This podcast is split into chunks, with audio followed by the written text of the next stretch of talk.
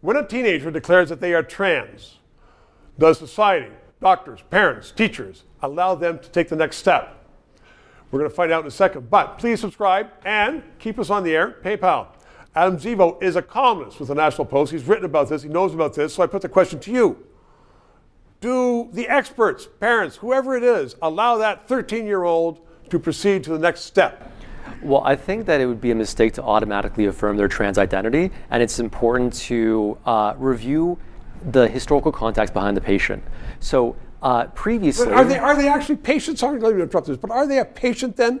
I mean, you're saying that no operations. Uh, that seems fair until at least you're older. But a 13 year old says, "Well, I'm trans." Well, I mean, are they a patient? A regard-. I mean, but the thing is, if someone self-identifies as trans, they may be doing it because they're actually trans or because they're dealing with trauma. So in do we either case, well, that's the thing. In either case, they're a patient that needs some level of care. Okay. Right. Uh, so, for example, it used to be that kids who self-identified as trans had gender dysphoria since they were three or four years old, and they were generally mentally stable. And for those kids, many of them actually grew up to be trans.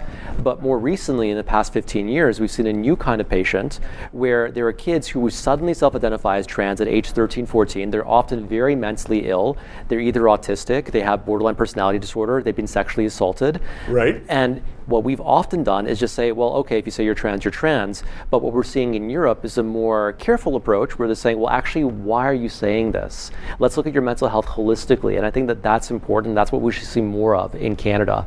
And well, I mean, when you say in Europe, I know that, for instance, a Tavistock clinic in Britain was closed down because they were saying automatically, you walk in the door, say I'm trans, here, operation under the knife, and so that is uh, is is out of favor now. But are, are we really behind the times? We are. And, and the thing is, what I want to say here is that clinicians are often doing their best, but they're inundated with referrals that are often highly complex. So, what we saw in the UK was that you had other parts of the NHS where they had kids come in who had very complex mental health issues that these other parts of the NH- NHS couldn't service.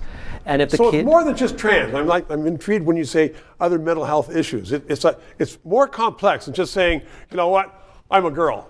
Well, like for example, let's say if a girl has been sexually assaulted and she suddenly starts self-identifying as a man, you should probably explore whether or not she's using a male identity to feel safer. That's important. Yep. Right. But you have these complex cases who are referred to Tavistock um, because they incidentally express gender dysphoria and no one else had the capacity to take care of them.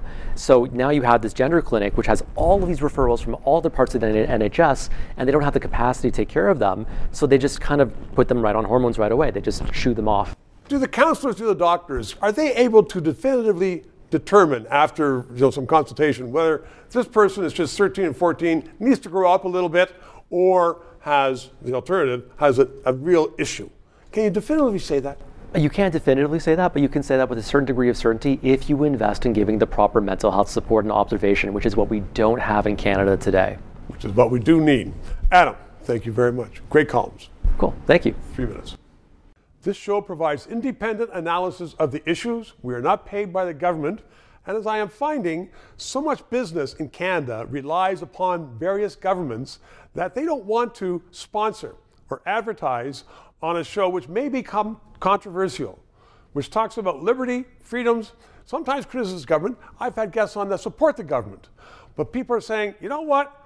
We don't want to bite the hand that feeds us, i.e., government, which is why I hope you'll subscribe and contribute to keep this show on the air.